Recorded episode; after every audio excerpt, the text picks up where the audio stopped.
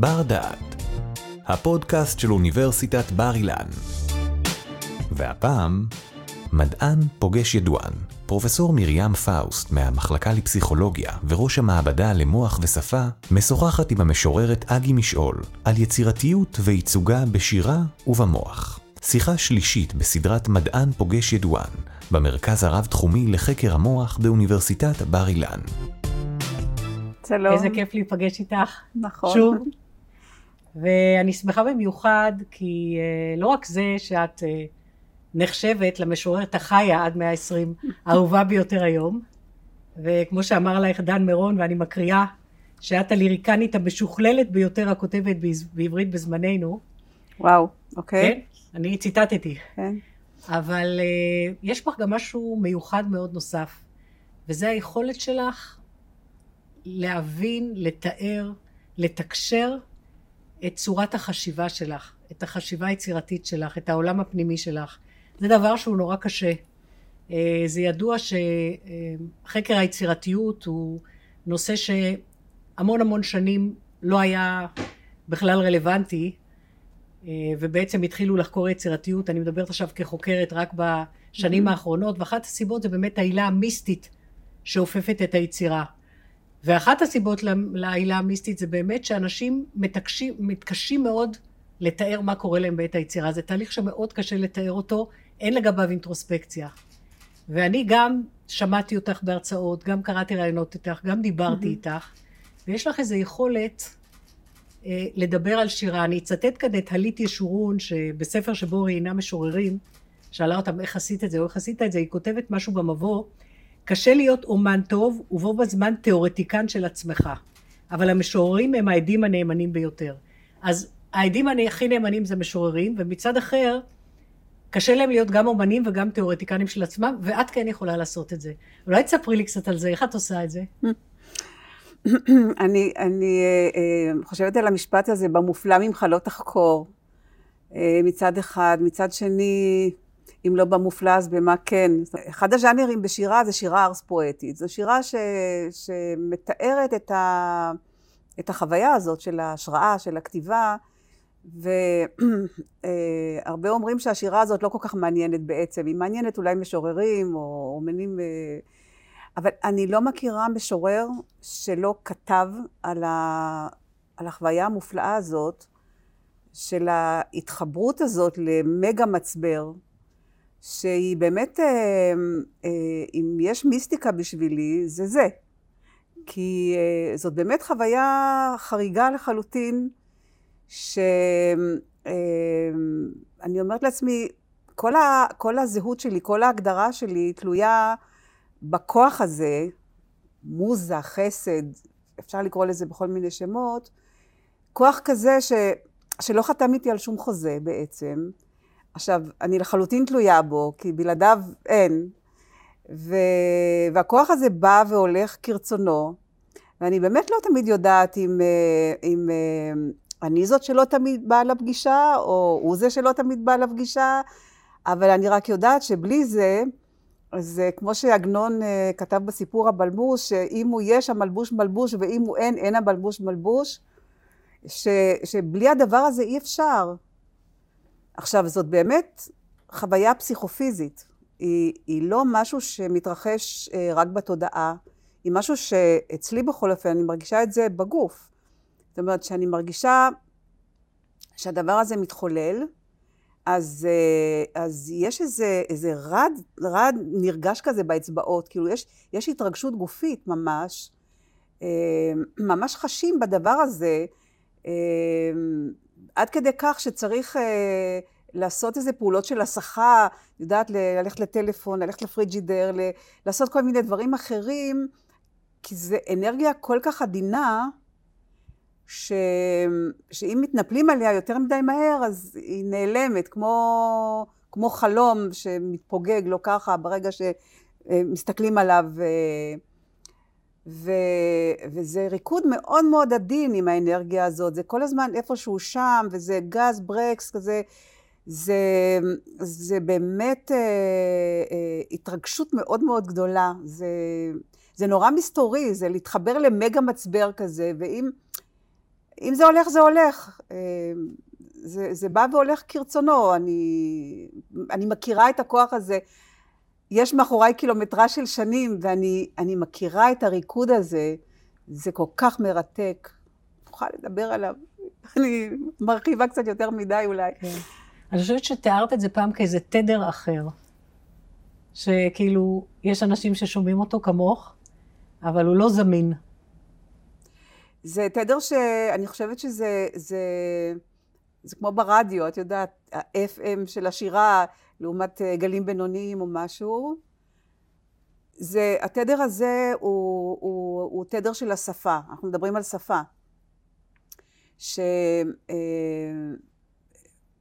אנחנו כולנו מדברים כל הזמן מילים של הקומוניקציה היומיומית הרגילה שלנו, אבל משוררים שומעים את המילים אה, עם תיבת תהודה יותר עמוקה כל הזמן, שזאת גם ברכה מצד אחד בשביל השירה, אבל זאת גם, אה, גם קללה, כי לא תמיד צריך לשמוע את הכל, את יודעת. אה, אם אני הולכת למשביר לצרכן ואני רואה ערימה של תחתונים וכזאת, אה, תחתונים לגברים בלי פתח, אז אני לא צריכה את, ה, את, את תיבת התעודה, אני כאילו, אני... אה, יש הרבה דוגמאות לזה. דיברת על מחסום כיסופים? על... שאת אה, חושבת על כיסופים וכל מה שחוסם אותם? מחסום... זה תמיד הדוגמה שעולה לי. נכון, זה ו... ו... והמציאות שלנו, הישראלית, מייצרת גם דימויים ששום משורר לא היה ממציא אותם כך סתם. תחשבי על חמור נפץ. מי היה ממציא כזה דימוי? אז, אה, אז אנחנו שומעים, אנחנו שומעים את השפה, אה, את יודעת, זה כמו להיכנס לקתדרלה ולעשות בה, וחוזר לך הכל, אתה אומר, רגע, זה לא, זה לא, זה לא, לא, לא, לא הכל. אה, כן, אז לשירה זה טוב. אה, לחיים זה קצת אה, מוזר לפעמים. יש לך שיר ש... שקראת לו משוררים, אוקיי? אז אני אקרא אפילו לא את כולו, אבל אני חושבת שהוא מדגים את מה שאת אומרת. תראו אותנו מסתובבים במערומי השרד שלנו, כמו נגיף מוחלש עשוי ממכשפות, זה אקטואלי, עם ראיית אולטרה סגול mm-hmm. ושמיעת FM. זה בדיוק החוויה הזאת נכון, של ה... כן. לראות ולשמוע דברים שאנשים מסביבך לא רואים ולא שומעים. ויש בזה גם בטח איזושהי חוויה של בדידות. אה, נכון, בגלל זה אנחנו כותבים את השירים, אה, משדרים אותם אה, הלאה, וכן, בשביל ההד. כי שירה זה, בשבילי לפחות זה סוג של דיבור, זאת אומרת, זה באמת דיבור לאנשים, אני לא כותבת רק לעצמי, אני, חשוב לי כן, גם כשאני קוראת שירה של אחרים, אז אני אני כל כך שמחה שאני רואה פתאום את ה... פוגשת את התדר הזה, או את הניסוח הזה, שפתאום מסדר לי את, ה... את, ה... את החוויה בראש. אני רוצה לספר לך על כמה מחקרים מעניינים שנעשים בעולם, בין השאר במעבדה שלנו, מעבדת מוח ושפה פה במרכז הרב-תחומי לחקר המוח, ובה יש לנו פרויקטים שבהם אנחנו עוסקים ביכולת לעורר הרבה משמעויות למילים, אסוציאציות למילים, mm-hmm. אסוציאציות לא טריוויאליות. Mm-hmm. עכשיו, מסתבר שזה דבר שבאופן אה, כללי הוא מאוד מאוד קשה. אם תשאלי מישהו, אה, במשפט הילד היתום גדל ללא אב, האם אתה חושב על המשמעות של חודש? הוא יגיד לך לא, ואפשר לראות בניסוי, ויש לנו ניסויים היום שאנחנו יכולים לעשות את זה, אה, אפשר להראות באמת שהמשמעות העיקרית, אב, שהיא גם המשמעות העיקרית וגם בתלוית ההקשר, היא באמת זו שנשארת ברמה שנכנסת למודעות. מעל טווח זמן מסוים שזה mm-hmm. נכנס למודעות.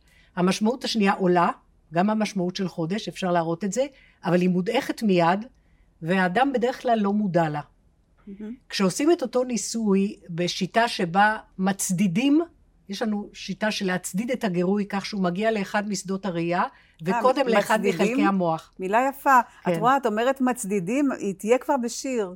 מצוין. כאילו... תזכרי שאני אמרתי. אה, אוקיי. זה תרגום של לטרליזציה באנגלית. כן. מסתבר שבאמת כשמקרינים את זה לצד המומחה לשפה, שזה צד המוח, שזה מגיע תחילה לשם, באמת אנשים מעוררים רק את המשמעות, או מודעים רק למשמעות העיקרית, mm-hmm. וכל המשמעויות האחרות לא מגיעות בכלל למודעות. לעומת זאת, כשהאינפורמציה הזאת מגיעה קודם לצד הימני, מסתבר שהיא נשארת זמן הרבה יותר רב, ותאורטית היא זמינה לשימוש. ומה שמעניין שהצד הימני הוא הלא מומחה לשפה, הוא הנאיבי. וזה מעלה את המחשבה שיש אנשים מסוימים, כמו משוררים, כמו קריאייטיבס, קופרייטרים, אגב גם פרשנים של המקורות שלנו, mm-hmm. שהמון מתעסקים במשמעויות לא רגילות של מילים, mm-hmm. שהם כן מסוגלים לא להדעיך, mm-hmm. הם לא מתקבעים, הם לא נלכדים על ידי mm-hmm. המשמעות הדומיננטית, והם מסוגלים להעלות המון משמעויות אחרות ולהשתמש בהם, וכך להשתמש בזה לשירה, לבדיחות, לחידודים, mm-hmm. לחידושי mm-hmm. לשון, אבל זה דבר מאוד מיוחד, הוא לא דבר רגיל. וזה שוב מעלה לנו את המחשבה שבאמת היכולת הזאת לשחק עם משמעויות, למשל אה, להמציא מטאפורות חדשות, אני אספר, אספר לך גם על מחקרים שעשינו על מטאפורות חדשות, זה באמת יכולת ייחודית. יש פה הבדלים בין אישיים מאוד גדולים, וכנראה שיש קבוצה לא גדולה של אנשים שמסוגלת לעשות את זה, ואז היא מפתיעה אותנו פתאום עם אסוציאציה לא רגילה. אבל האתגר הוא עוד יותר גדול. כי אני קראתי לשיחה שלנו, מוח של יוצרת, כמו כולם, אבל אחרת. Mm. כי הרי בסופו של דבר את כותבת שיר, וגם אם לך יש אסוציאציות משלך, שאחרים לא היו מעלים אותם מעצמם אף פעם, אה, את כן בסוף כותבת לקוראים. ולכן את כל הזמן חייבת להיות בדואליות הזאת, אני מניחה, שמצד אחד זה התדר שלך, ומצד שני... קומוניקטיבי. זה חייב להיות קומוניקטיבי, כי אחרת אין לה יצירה ערך. יצירה שהיא נכון. גולשת לגמרי לכיוון הכאוס. והיא לא מתחברת, והיא לא מחוברת למציאות, ולא תורמת למציאות, היא בסוף לא נחשבת יצירה. Mm-hmm. איך את עושה באמת את השילוב הזה של הכאוס הפנימי שלך, עם החיבור לאיזשהו מאזין, קורא, מקשיב, אדם אחר? אה, אני, את בוודאי מבינה יותר טוב ממני איך זה קורה שם, אמ, אבל אה, אני, אני עושה את זה. אה, תראי, את צודקת מאוד בדבר הזה, ש... אה, ויש משוררים שהשירה שלהם מאוד אניגמטית. שירה שעושה כאילו ככה. ובפואטיקה שלי אני עושה ככה, אני לא עושה ככה. זה חשוב לי מאוד להיות בהירה. אפילו אם אני מדברת על דברים אה, עמומים או מסתוריים או משהו כזה, הפשט צריך להיות אה, בהיר. ואני חושבת שאולי זה איזשהו איזון בין, ה... בין הצדדים או משהו כזה, כי, כי תראה, אני אתן לך דוגמה, למשל, אה, הייתי לא, לא מזמן בערב קריאה, והיה שם משורר מאוד גדול, גדול בגוף, ש, שקרא הייקו. זה היה מדהים, כי זה היה נראה לי כמו אה, ענק שמחזיק אה, צ'יוואווה ביד, כן? ואחר כך עלה, אחר כך עלה משורר נמוך יותר וקרא פואמה, זה היה נראה לי כמו גמד עם כלב דני. אז, אז אוקיי, אז, אז ראיתי את הדבר הזה, זה היה נורא מוזר, זה שתי תמונות, זה, זאת אומרת, זה מיד התרגם לשתי תמונות. עכשיו, אה, אוקיי, אז יש לי את התמונות, אוקיי? אז החשיבה המטאפורית עבדה. אה, היה מקרה, החשיבה המטאפורית עבדה, עכשיו אוקיי, עכשיו מה אני, אם אני רוצה לכתוב, אז, אה, אז אה, ברגע שאני רוצה לכתוב את הדבר הזה, אני ערה לזה שהדבר הזה צריך לקבל צורה. כלומר, אה, נגיד, דמייני מים שיוצאים מברז בלי כוס מלמטה, אז כאילו, אז אני מספרת לך שראיתי וזה נעלם. אבל אם אני שמה כוס מלמטה, אז מקבלת את הצורה, ושיר זה הכוס הזאת.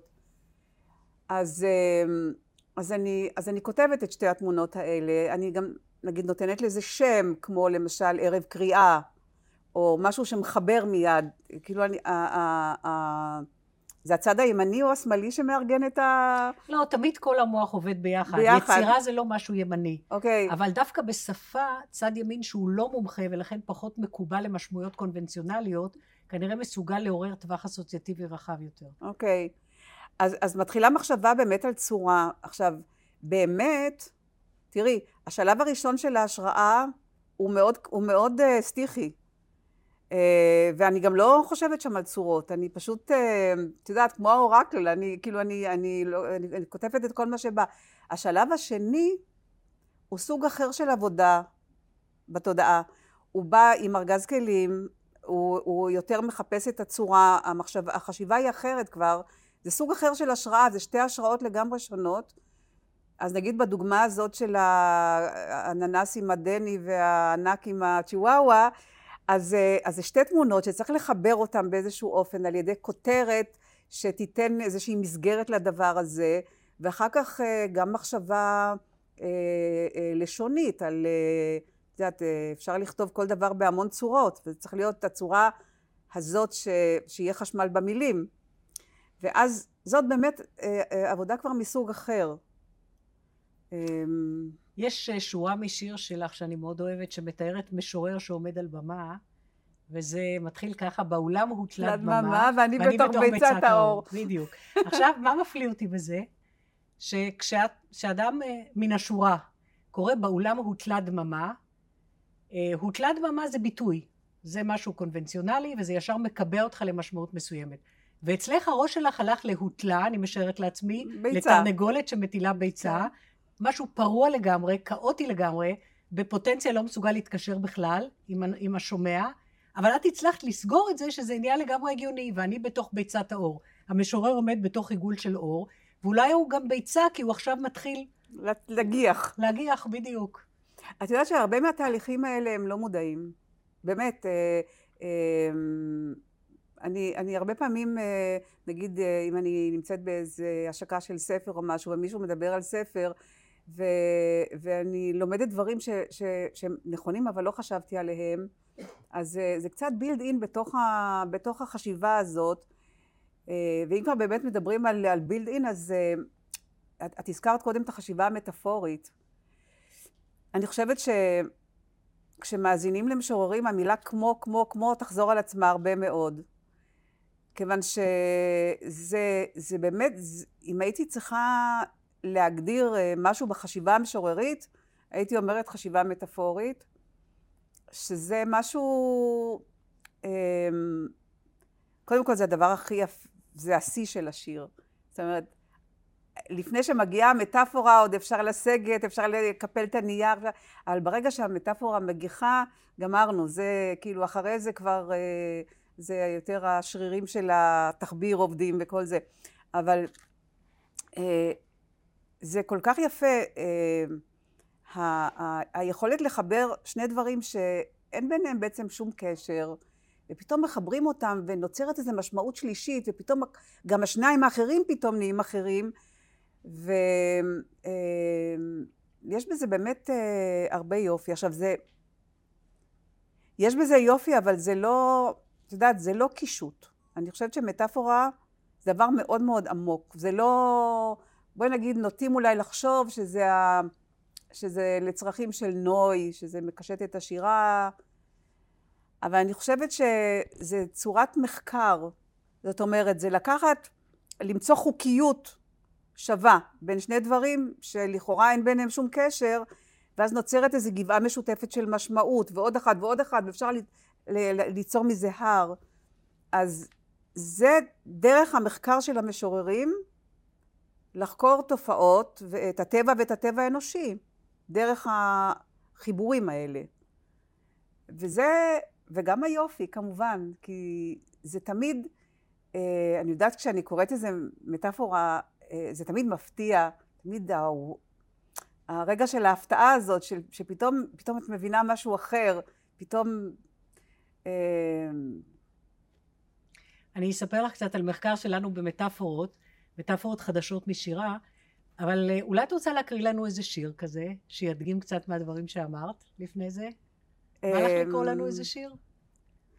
טוב, אני, אני יכולה לקרוא שיר, אה, למשל, אה, אה, יש שיר שנקרא המשוררת עונה לשאלות הקהל, ש, שסימנתי אותו כאן, כי אה, תמיד ב, ב, בהרבה שירה, אז אה, יש את הקטע של השאלות, ואז באמת עולה השאלה, כמו שאת אומרת, הסקרנות הזאת של... אה, אה, איך זה בא לך, או, או, וזה קשה מאוד להסביר את זה.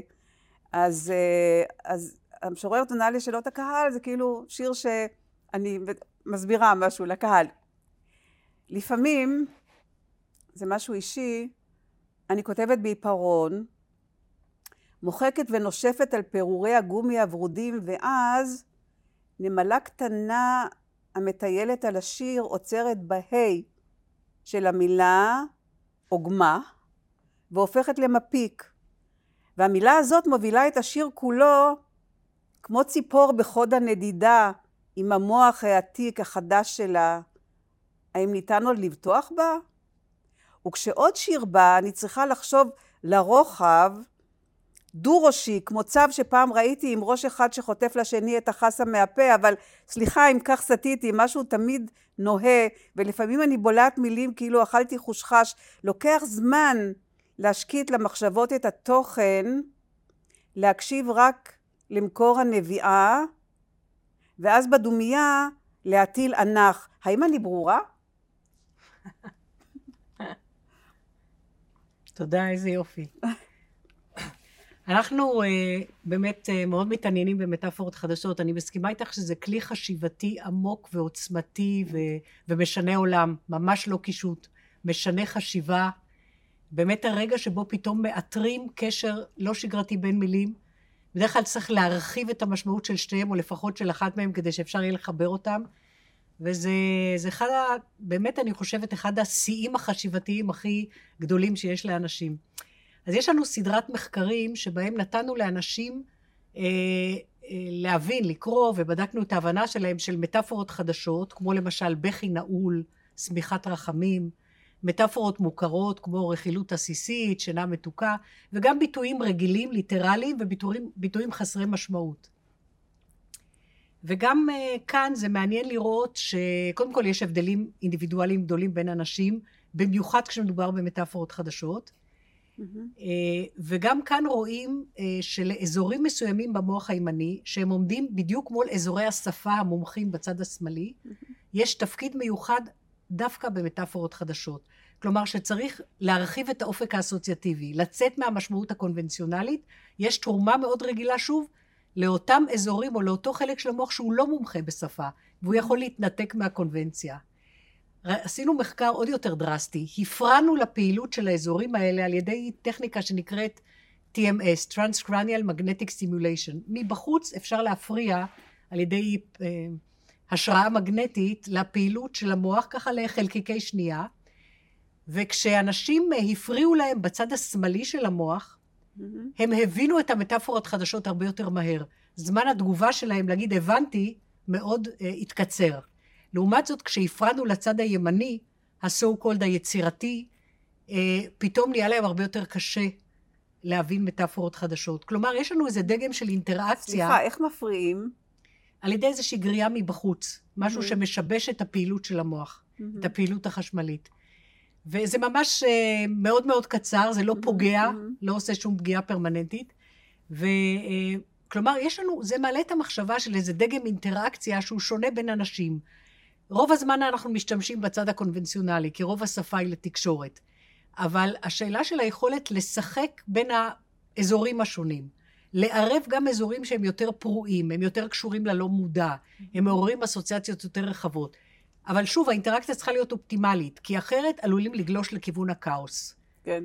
ואני יכולה לומר לך שלמשל, במחקר שעשינו על אנשים אה, צעירים עם סכיזופרניה, שמאופיינים בחשיבה כאוטית, ראינו הרבה הרבה יותר פעילות אה, אה, ימנית. זה גם נעשה בטכניקה של הדמיה מוחית שנקראת מג. אגב, המכשיר היחיד בארץ אה, של מג נמצא פה, בבניין mm. המוח. ובמחקר הזה אנחנו מצאנו שיש פעילות יתרה של צד ימין. כלומר, יש השתלטות של הצד הכאוטי. והתוצאה היא שיש המון אסוציאציות פרועות, מה שנקרא loose association, שזה סימפטום מרכזי בסכיזופרניה, אבל זה לא מתרגם ליצירה כי אין חיבור למציאות. את דיברת על הדואליות ועל ה... בעצם האתגר העצום שמצד אחד את על תדר אחר, ומצד שני את יכולה להתחבר למאזין. זה כמו, כשמאבדים זה כמו היכולת... המים שהולכים לכל כיוון. בדיוק, ללא הכוס. כן, בלי הכוס. ואכן יש, הרי מדברים הרבה על קשר בין, אני אגיד את זה בצורה פופולרית ו- ולא לא תקינה פוליטית, אבל על קשר בין יצירה לשיגעון. ו- ויש חוקרת בשם קרסון שמדברת על תיאוריית הפגיעות המשותפת. כלומר, שגם יוצרים וגם אנשים עם מחלות נפש מסוימות, כמו סכיזופרניה, שפוגעות בחשיבה, יש להם משהו משותף. והמשותף הזה זה הגלישה לכיוון הכאוס. רק שאחד הנושאים המעניינים ביותר למחקר זה מה קורה, אה, או מה קורה לאדם שמסוגל להשתלט, לשים גם כוס ולהיות יוצר, לעומת אדם שבעצם הכאוס משתלט עליו. מהמם. ו, ואצל יוצר ואצל משורר, אנחנו, אנחנו רואים את היכולת המרתקת הזאת לגלוש לכיוון הכאוס, פתאום מתעוררות מטאפורות חדשות, אסוציאציות לא רגילות, אבל תמיד לחזור למציאות ולהתחבר לקורא, שהרי אחרת זה לא יצירה. יש משוררת אחת אה, שהיא אה, על הרצף של האספרגר, שהיא מדהימה במובן של המים שיוצאים מהברז, באמת, אה, אה, אה, באמת, אה, אה, גם, גם של שפה וגם של מטאפורות, וכל, ו, והיא היא מאוד אניגמטית בגלל זה, אבל היא כל כך מוכשרת וכל כך אה, מרתקת. אה, כן, זה כמו בכל מקום, האיזון הזה, את יודעת, אה, אה, לעומת זאת, יש גם אחרים, אני מתארת לעצמי שהמינונים יכולים להשתנות, מישהו ש... שאין לו את כל האסוציאציות האלה, ויש לו רק כוסות, אז אה, גם כן אה, משהו נכון. אחר. דווקא חלק מהאנשים עם סינדרום אספרגר, זה גם מחקרים שעשינו, הם מאופיינים בדבר ההפוך, באמת רק בכוס, בנוקשות. מהמם, כשבודקים, יש להם קושי גדול מאוד להבין מטאפורות, אפילו כן. מטאפורות רגילות, כן, בגלל שיש אה, קושי להרחיב משמעות מעבר למשמעות כן, הקונבנציונלית. כן, כן. אז יש כאן איזשהו רצף מעניין בין, ניקח מצד אחד, נגיד אנשים עם כאוס מחשבתי, כמו סכיזופרניה, אנשים עם נוקשות מחשבתית מסוימת, כמו חלק מהאנשים עם אספרגר, כן, ובמחקר שעשינו, אה, יש היום אה, מה שנקרא תורת הרשתות, זה איזושהי דרך מתמטית שיכולה לתאר אה, תמונות מציאות שיש בהן אלמנטים וקשרים בין אלמנטים, אוקיי? נגיד מילים וקשרים בין מילים, או אסוציאציות. במחקרים שעשינו ראינו שמצד אחד יש כאוס אסוציאטיבי, אנשים עם סכיזופרניה יש להם רשת אסוציאטיבית מאוד כאוטית, מאוד פרועה, מכל דבר את יכולה להגיע לכל דבר. אנשים, חלקם עם אספרגר, זה אנשים שהאסוציאציות שלהם מאוד מצומצמות. מלימון אפשר להגיע רק לחמוץ, צהוב, הכל עשוי במין מודולרי, במין מהמם, קבוצות. מהמם. לקחנו נבדקים תקינים רגילים, מה שנקרא נורוטיפיקליים, וחילקנו אותם ליצירתיים פחות ויותר, לפי מבחני יצירתיות. לקחנו את הכי גבוהים והכי נמוכים. יש לזה מגבלות, אבל אפשר להגיד שבחלוקה גסה זה, זה חלוקה שיש לה איזשהו תוקף. האנשים היותר יצירתיים הראו רשת אסוציאטיבית דומה יותר לסכיזופרנים. לא כמו, הם לא בקצה, אבל הם קרובים יותר. האנשים הפחות יצירתיים קרובים יותר לאנשים עם האספרגר. כלומר, אם אנחנו לוקחים את הטווח החשיבתי של אנשים, חלקם יהיו לגמרי כאוטיים, וזה כבר מוביל לקושי גדול בהסתגלות, חלקם יהיו מאוד נוקשים, וזה כמובן עוד פעם קושי בהסתגלות, ובאמצע יש לנו יכולות אינטגרטיביות ברמות שונות. כשאני מניחה שמשורר נמצא באמת קרוב לצד הכאוטי, אבל הוא לא מגיע לשם. כן, את מדברת על זה, אני רואה. כבר את המיפוי הזה, את יודעת, של... בדיוק. אני חושבת על כל חבריי המשוררים, ואני רואה כבר את המיפוי, איפה כל אחד נמצא, את יודעת, נכון. על הרצף הזה של, הש... של השירה, אה, זה באמת מאוד מעניין. אני אספר לך אולי על עוד מחקר אה, שככה מתחבר ל- לאתגר העצום הזה של הפנימה והחוצה. יש מערכת שהתגלתה בת... במקרה מהמם, לפני שנים לא רבות, שהיא נקראת מערכת ברירת המחדל, מהמם, Default Mode Network. זה שורה של אזורים במוח, דווקא בחלק הפנימי, בקו האמצעי יותר, שהם אה, פעילים דווקא כשאדם מתכנס לתוך עצמו, הוא נסוג מהמציאות החיצונית, הוא עוסק בדמיון, בחלימה בהקיץ, בתכנון העתיד, באינטרוספקציה, במחשבה על חוויות של עבר, קוראים לה גם ה-Imagination Network. והתגלתה במקרה, כי תמיד אה, התעניינו איזה אזור במוח פעיל כשאדם עושה משהו, ואז במקרה התגלה שכשהוא לא עושה כלום, כביכול, הוא לא עושה מכונס כלום. בעצמו, בדיוק, אז יש איזושהי רשת אה, שהיא מספר אזורים שפועלים ביחד, לכן קוראים לה רשת. ומסתבר שאצל אנשים יצירתיים יותר, או אנשים שעסוקים בפעילות יצירתית, יש אה, הגברה מאוד גדולה של הפעילות של הרשת הזאת. אבל מסתבר עוד משהו מעניין, שאצל אנשים יצירתיים הרשת הזאת מקושרת בחלק מהשלבים לרשת אחרת, שנקראת Executive Control Network, שהיא בדיוק הפוכה. זו רשת של קשב ובקרה, שהיא מופנית החוצה למציאות החיצונית. ויש כאן איזה משחק, בין להתכנס פנימה ולצאת החוצה, להתכנס פנימה ולצאת החוצה, שהוא מאפיין אנשים יצירתיים, בעוד שבדרך כלל המערכות האלה מאוד מנוגדות. כשאתה בחוץ זאת עובדת וזאת כבויה, או פעילה פחות. זה מזכיר בפנים... מוח של אלבטרוס, שחצי ישן וחצי ער, והוא בעצם לא, אף פעם לא ישן ממש. אני מקשיבה לך ואני חושבת על, על, ה, על, ה, על הסגר, למשל. שהוא באמת התכנסות, הדבר הראשון שאת הזכרת, שהוא התכנסות פנימה, את יודעת, כמעט בלי חוץ. אמ, אני יכולה לספר לך שבסגר הראשון, אמ, כשבאמת באמת הייתה חרדה מאוד גדולה ואנש, ואין יוצא ואין בא והייתה ממש דממה, הייתה הדממה של העולם גם במקום שאני גרה בו שזה כפר גם ככה זה ממש יכולת לשמוע כל ציוץ, כל עלה נושר אני נכנסתי לתקופה של, אה, של, אה, של ריטריט ממש, ואני אה, כתבתי בטראנס מטורף בשלושה חודשים את הספר שלי כפל שיצא עכשיו. בחיים לא הייתה לי חוויה כזאת, שאני כותבת ספר בשלושה חודשים. אני הייתי אה, אה, מקדימה ללכת לישון כדי לקום כל בוקר ולראות מה, מה אני אכתוב, והיד שלי רצה על ה, כמו מטבע לוח סיאנס. אה, זו הייתה מוזה מטורפת, כי לא היה לי חוץ, לא, לא הלכתי לעבודה, לא, לא הרציתי בשום מקום, לא, שום מחויבות, רק לעשות מרק בצהריים וזהו. אה, ופשוט אה, פשוט הייתי בדבר שלי כל הזמן. קרה לי קצת מה שקורה לאורנים, כשהם מאוימים, הולכים למות או חולים, הם, הם מוצאים המון אצטרובלים.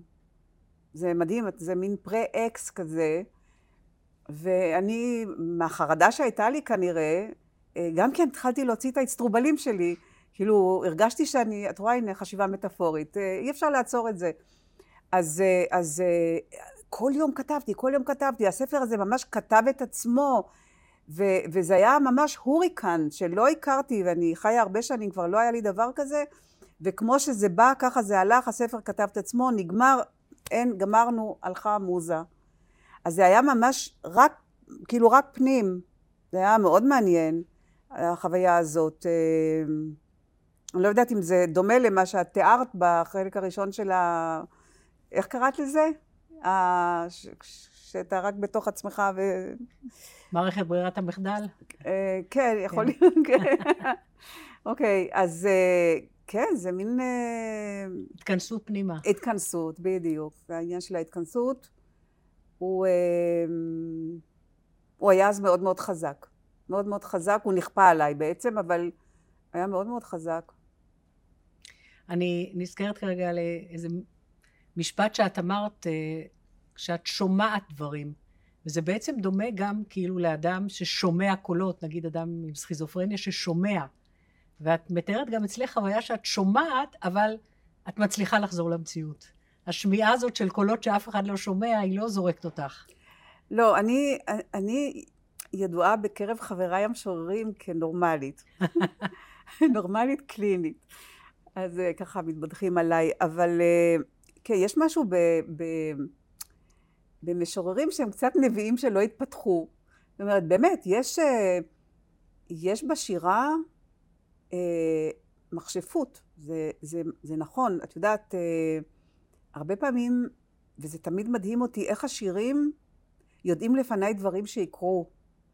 אמ, באמת, ב, ב, זה יותר מדי אישי כדי שאני אביא כאן דוגמאות כרגע, אבל, אבל זה, זה, זה, זה לא מפסיק להדהים אותי, הדבר הזה, ש...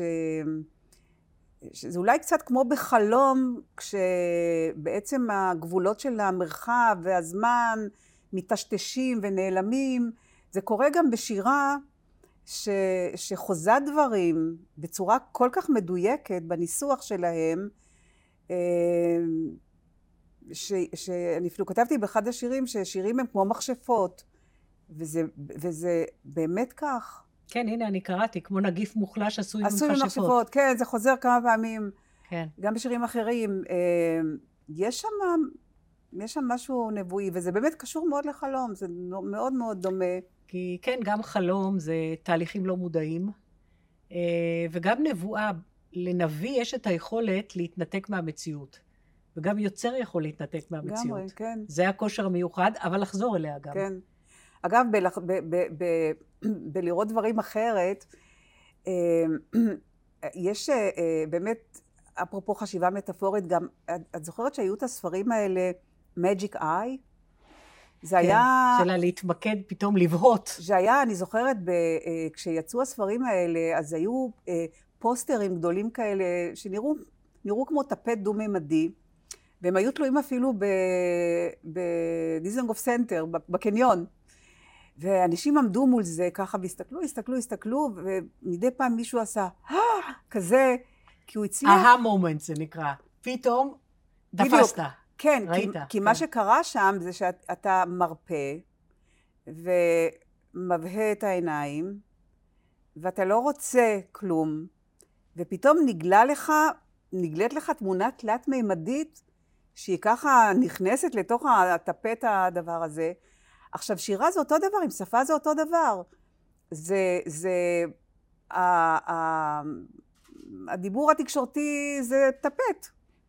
אבל כש, כשמסתכלים, מבהים את המילים ומסתכלים פנימה, פתאום, פתאום זה מתגלה הדבר הזה, שזה רגע באמת מדהים, אה, אה, לראות מילה במפולש, לראות פתאום מילה בתלת מימד שלה, בכל המשמעויות שלה. יש בזה הפתעה מאוד, מאוד גדולה, וזה שירה. זה היכולת לבהות, וגם זה שה, שהמחשבה לא חומדת את התכנים, שאתה לא רוצה משהו, תן למילים לעשות בך, כמו שיונה וולך כתבה, שאתה רפוי, בוהה, כי הבהייה זה צורת מחשבה הכי יצירתית, כמו שאת אומרת, אה, עושה כלום. אה, כשרוצ, כשרוצים יותר מדי זה בורח. צריך... אה, לדעת להרפות. להרפות, זה נראה לי תמיד, את יודעת, כשאני מתיישבת לכתוב, אני אף פעם לא מתיישבת עם נושא או רעיון, שאני עכשיו הולכת לכתוב שיר על משהו. זה יותר כמו דייג שפותח כיסא, זורק חכה למים. ההרחקה עם הפיתיון אה, זזה לה בתוך המים. אני לא שוכחת שאני משוררת, אני, אני לא שוכחת את זה לרגע, אבל אני, אני גם מרפה ונותנת לה, לחכה הזאת לצוף, עד שפתאום היא זזה. ו, ו, ולוחדת. עולה דג. כן, ועולה איזשהו דג. זהו. אז, אבל זה לא... זה משחק מאוד עדין של... אני יודעת מה אני עושה פה עכשיו, אבל אני לא, אני לא רוצה יותר מדי. זה, זה שריר כזה שלומדים עם השנים אה, לעבוד איתו. עד כמה יש לך אה, רגעים או תקופות של אינקובציה? זה אגב ההרפאיה. העניין של אינקובציה, של היכולת אה, להפסיק לחשוב באופן מכוון על משהו, בדרך כלל אתגר או בעיה או משהו שאנחנו מנסים לפתור, mm-hmm. להניח אותו בצד. Mm-hmm. זה כלי מאוד מאוד חזק ביצירה בכלל. הרי גם מדענים הם יוצרים. בטח. אנחנו יוצרים מודלים של המציאות, שהרבה פעמים הם די רחוקים מהמציאות, ו... ואז בודקים אותם. כמובן המתודות הן קצת אחרות, אבל יש כאן איזה רעיון בסיסי מאוד מאוד ברור. דומה. ואני מצאתי לגבי עצמי, ואני גם יודעת לגבי הרבה אחרים, שכשאיזושהי שאלה מאתגרת אותי, אם אני ממשיכה לחשוב עליה בצורה מאוד ממוקדת ומרוכזת, אני קולט את עצמי בתוך איזו חשיבה לא נכונה הרבה פעמים, או חשיבה קונבנציונלית, ולא יכולה להיחלץ. ודווקא כשאני עוזבת, זה נשאר בראש, כי מבחינת המוח זה unfinished business. המוח יודע שיש כאן עניין בלתי פתור, לא פתרתי. ואז המון פעמים פתאום דברים עולים. יש לך uh, תקופות כאלה של אינקובציה? גם תקופות וגם תקופות מאוד קצרות. נגיד, אם אני כותבת משהו בערב, ואני בן אדם של בוקר, זאת אומרת, אני אוהבת לכתוב בבוקר, עוד עם הגלים של החלום, לגלוש ישר לתוך שירה. אם, אם יוצא לי לכתוב משהו בערב, למשל, אז... לא, זה משהו לא פתור. כשאני קמה בבוקר, ומכינה את הקפה, ופותחת מחברת, ופתאום זה שם, כאילו, אני אומרת לעצמי, לא מבינה, מה, אתמול לא ראית את זה? זה כל כך פשוט, איך את רואה את זה עכשיו? אז זה בטווח של לילה-בוקר. אבל זה קיים גם בטווחים יותר ארוכים, באמת, שאני כאילו אני אומרת לעצמי, טוב, עכשיו אני, אני, בתקופה הזאת אני לא כותבת כלום.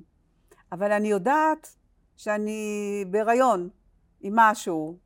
אה, אני יודעת את זה בגלל הניסיון שלי רב השנים, אבל אמ, יחד עם זה, אף פעם אין ביטוח. זה... שזה יקרה, ברור. אין, אני לא יכולה לדעת. באמת, אני לא יכולה לדעת.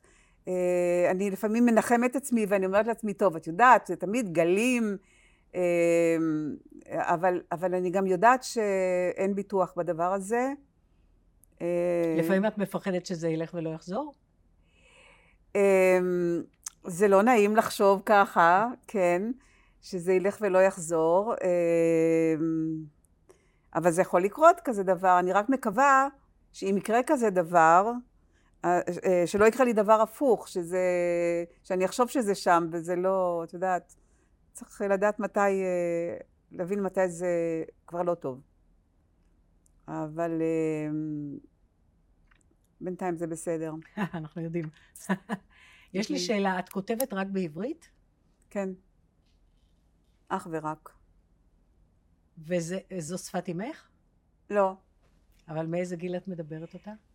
אה, שפת אמי הביולוגית זה הונגרית. אני אגב דוברת הונגרית ממש טוב. אמ, הם הביאו אותי לארץ אחרי אושוויץ, הייתי בת ארבע, ואני חושבת שזה אמ, שנתלשתי משפה אחת ועברתי לשפה אחרת, יש לזה, יש לזה חלק מאוד גדול בזה שנהייתי משוררת, כי בניגוד לנייטיב ספיקרס, שבאמת מדברים בלי לחשוב יותר מדי על מה שהם מדברים, כי ככה לימדו אותם, אה, אה, ילדים שנתלשים משפה לשפה, הם, הם קצת מתרגמים קטנים. הם אה, כל פעם מחפשים את המילה הנרדפת, שזה מטאפורה מדהימה, מילה נרדפת. נכון. הם מחפשים את המילה הנרדפת, וגם הם חיים בעצם ב, באזור הדמדומים שבין השפות. לא תמיד יש באמת מילה נרדפת. אז שריר השפה כל הזמן, בפעילו, כל הזמן בפעילות. אמ, אז כן, יש לזה תפקיד אה, מאוד גדול ל... ל... כמו שלאה גולדברג אמרה, כאב שתי המולדות, רק ציפורים בין שמיים לארץ יודעות את כאב שתי המולדות. אני שואלת כי יש לנו ממצאים שמראים שבשפת אם, אה, אבל אני מניחה שזה גם בשפה שאדם שולט בה ממש מצוין, טווח האסוציאציות סביב מילים הרבה יותר רחב. כלומר, יש קשר בין רמה של ידיעת השפה mm-hmm. ובין היכולת לעורר טווח אסוציאציות מאוד רחב, וזו הסיבה שבשפה זרה נורא קשה להבין מטאפורות והומור ודו משמעות. גם מישהו ששולט די טוב בשפה זרה, בדרך כלל מבין את משמעות הליבה של המילים, הוא מעורר את משמעות הליבה. אז מה השפה הזרה שלי? זהו, זאת שאלה מעניינת. אה, אני, אני חייבת לקרוא לך משהו, כי זה ממש מה שאת בכיף. מדברת. אה, אה, יש לי שיר שנקרא שפת אם. האופן שבו אימא שלי, האימא שלי, מתחלפת והופכת, השירה שלי הופכת להיות האימא שלי. אוקיי. Okay. זה שיר שאני מדברת בעצם אליה פה. השכנה שמשכה אותי החוצה וחתכה אותי ממך, אמרה ודאי, זאת ילדה. אבי ליווה אז סרט אילם בפסנתר הישן בבית הקולנוע, ואני גמעתי אותך מיד, מחפשת אותי על המסך המושלג של עינייך. שמש סתווית זרחה אז בסילאצ'ה. צועניה גילתה לך תמורת אווז שאראה למרחק, אבל איש לא הבין מה ניבאה האלף, הקמוצה שצרחתי חזק לתוך החדר.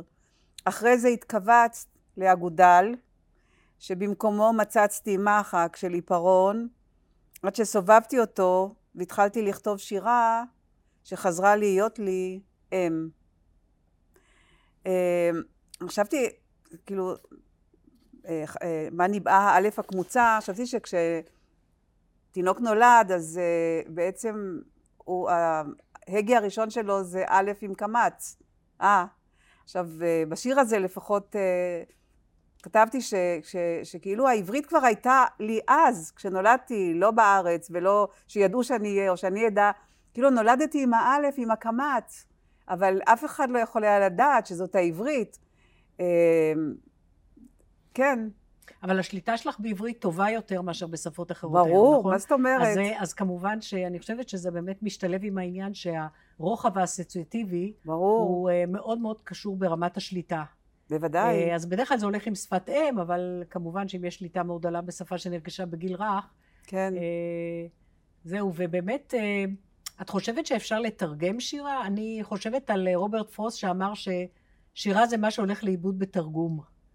אז באמת בגלל הרוחב האסוציאטיבי סביב מילים בשפה שהיא מאוד מאוד מוכרת או בשפה ספציפית, בעברית בכלל, את גם כותבת על זה, יש, אה, את כותבת על עברית או דיברת על עברית כשפת קודש בגלל שיש בה המון עמימות והעמימות פותחת המון פתח ליצירתיות, גם המבנה השורשי שיוצר, כמו שאת אומרת, אני מצטטת אותך, מרידיאנים סמויים בין המילים, ממש, גם הניקוד כן. שיוצר עמימות. אז יש המון מקום ליצירתיות ולריבוי משמעויות. אפשר לתרגם שירה?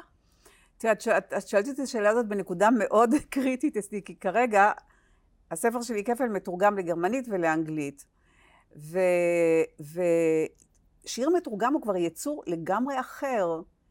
וזה זה, זה כל כך קשה, זה כאילו, זה כאילו אני מתחפשת לשפה זרה ויורדת מהארץ, אוקיי? אמ,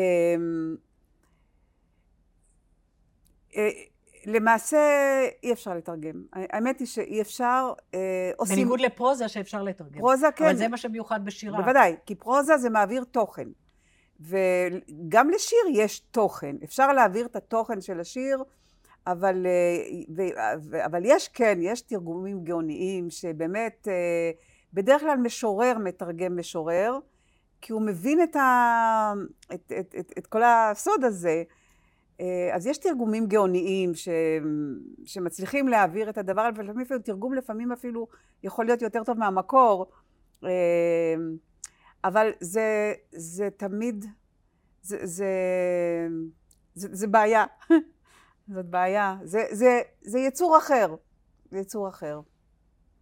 ושוב, בגלל הרחבת המשמעות שהיא כל כך דרסטית בשירה, הגישה או ה- זה גם- העלאה של משמעויות לא רגילות, זה גם מוזיקה אחרת. נכון? זאת כי, מוזיקה כי שפות אחרת. מחלקות ביניהן משמעות ליבה, את ה-core meaning, הן לא מחלקות ביניהן המון אסוציאציות ומשמעויות אחרות הרבה פעמים, ו- ולכן אי אפשר להעביר את הכל אה, בתרגום. נכון, למשל, הייתה מילה תשוקה, אז לפעמים זה, זה passion, אבל לפעמים זה lust, ולפעמים זה desire, וצריך נורא, ל, ל, ל, לפעמים יש בשפה אחת יש רק מילה אחת, ובשנייה, אה, אני יודעת, באנגלית יש המון צורות של שלג, בעברית אין בכלל שלג, כאילו יש שלג וזהו, בקושי גם יש שלג. אז זה המון ניואנסים, זה, בכל אופן זו עבודה מרתקת, אין מה להגיד, זה מתשבץ כזה, את יודעת. כן. אתגר אינטלקטואלי אה, כן. גדול. אה, אני רוצה לשאול שאלה אחרונה, ואז אולי נקרא עוד שיר. אה, יש לך שיר שבו את כותבת, ואני רק אאתר אותו כאן. שחרזאדה, את כותבת את השירים הכי יפים שלי, אני כותבת כשאני מלקקת לבד את פצעי החיצים הקטנים. יש אה, קשר בין אה, כאב, מצב רוח שלילי, לבין כתיבת שירה? כי הרבה פעמים מדברים על זה שדווקא יש קשר בין יצירתיות ומצב רוח טוב. באמת? אה, מצב רוח טוב פותח איזה טווח קשב רחב.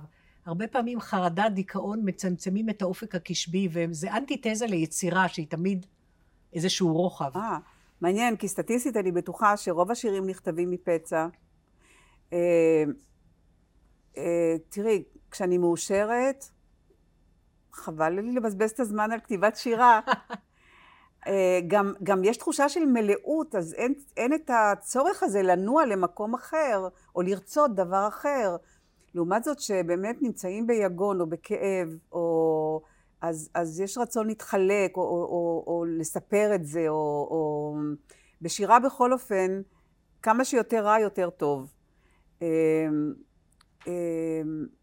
יש לי שיר אחד שנקרא אושר, שלוש שורות. אני זוכרת שכתבתי אותו מול מכונת הדפוס שהוציאה את הספר. ואמרתי, אה, אושר, כמו אז, כשרקדתי מול מכונת הדפוס, ואלוהים היה הדי-ג'יי. זה היה, יצאו הגיליונות, טה-טה-טם, טה-טה-טם, טה-טה-טם, וזה, זה, זה, זה, אה, אוקיי, זה היה מין אושר כזה, אבל אה, לי דווקא כן, יש שירים אופטימיים גם, אבל שירה בהחלט קשורה ל, ל, לפלטה הזאת היותר אפלה, אה, יותר קשורה לכאב, ל, אה, לנושאים הגדולים של מוות, אהבה, את יודעת, הדברים המונומנטליים האלה, אמ, אני חושבת, אין משורר שלא כתב שיר אהבה, או שיר פרידה, או שיר אה, אה, הורים, אני, אני לא יודעת, הדברים האלה הם, הם אה, יותר, אה, יותר מפעילים, כי אושר זה, כן, גם אושר רוצים, אבל, אבל אושר זה, זה מלאות. אה, כשבן אדם מאושר, הוא לא רוצה להיות במקום אחר, או לעשות משהו אחר. הוא, הוא מעדיף להישאר במציאות. ב, כן, כן. אוקיי. okay. Uh, ברשותך, אני אקרא שיר, uh, כשאני אמרתי לך שאני קוראת אותו, תמיד יש לי דמעות, אני מקווה שהפעם לא יהיה, מתוך הספר החדש שלך, כפל. עצם השם כפל הוא מעניין, כי כפל זה משהו שיש בו המון המון רבדים, חלקם נסתרים, מקופל שם, אתם יודעים, קיפול זה תמיד איזה מסתורין. אז אני חושבת שזה שם נורא יפה. אני אקרא את השיר הזה שהוא גם מופיע על הכריכה, ואני אשמח אם גם את תקראי שיר שאת תבחרי לסיום, בסדר? טוב. אז אוקיי, השיר נקרא בקתה בקצה יער. לא כל תרדמה נופלת, לא כל ערב יורד, ולא כל זקנה קופצת. יש המנמנמים כאפונים בתרמיליהם הירוקים, או שרועים שלווים על ענני מרשמלו. לא כל מלאך הוא נורא, לא כל תפוח מורעל, ולא כל מבט נעוץ. יש האוספים אותנו מהעיבוד אליו הלכנו, ומאירים לנו בקתה בקצה היער. אני חושבת שה... חוץ מהחיבור הרגשי לחוויה של מי שאוסף אותך מהעיבוד, אני חושבת שבדיוק דיברנו על זה, על, ה, על המשורר, על היוצר שהולך לאיבוד, אבל תמיד גם נאסף, תמיד יש מי שאוסף אותו. על הדואליות הזאת של כמו כולם, אבל אחרת, המציאות והיציאה מהמציאות. תודה רבה, קראת, קראת את זה מאוד, מאוד יפה. זה שיר שבחרתי לשים אותו על הכריכה, אה, באמת בגלל התקופה הזאת, שכל אחד מאיתנו צריך, אה, אם הוא יכול להיות, בקתה בקצה יער לזולת. ואני אחרי השיר הזה לא רוצה לקרוא שום שיר, אני חושבת שאנחנו נסיים בשיר הזה. אוקיי, תודה אגי, היה לי כיף. תודה רבה, תמיד. גם לי. תודה שהאזנתם לנו. באפליקציית בר דעת מחכים לכם עוד הרבה פודקאסטים מחכימים. אתם מוזמנים לצאת איתנו למסעות נוספים אל העבר ואל העתיד. בר דעת, אפליקציית הפודקאסטים של בר אילן, משפיעים על המחר, היום.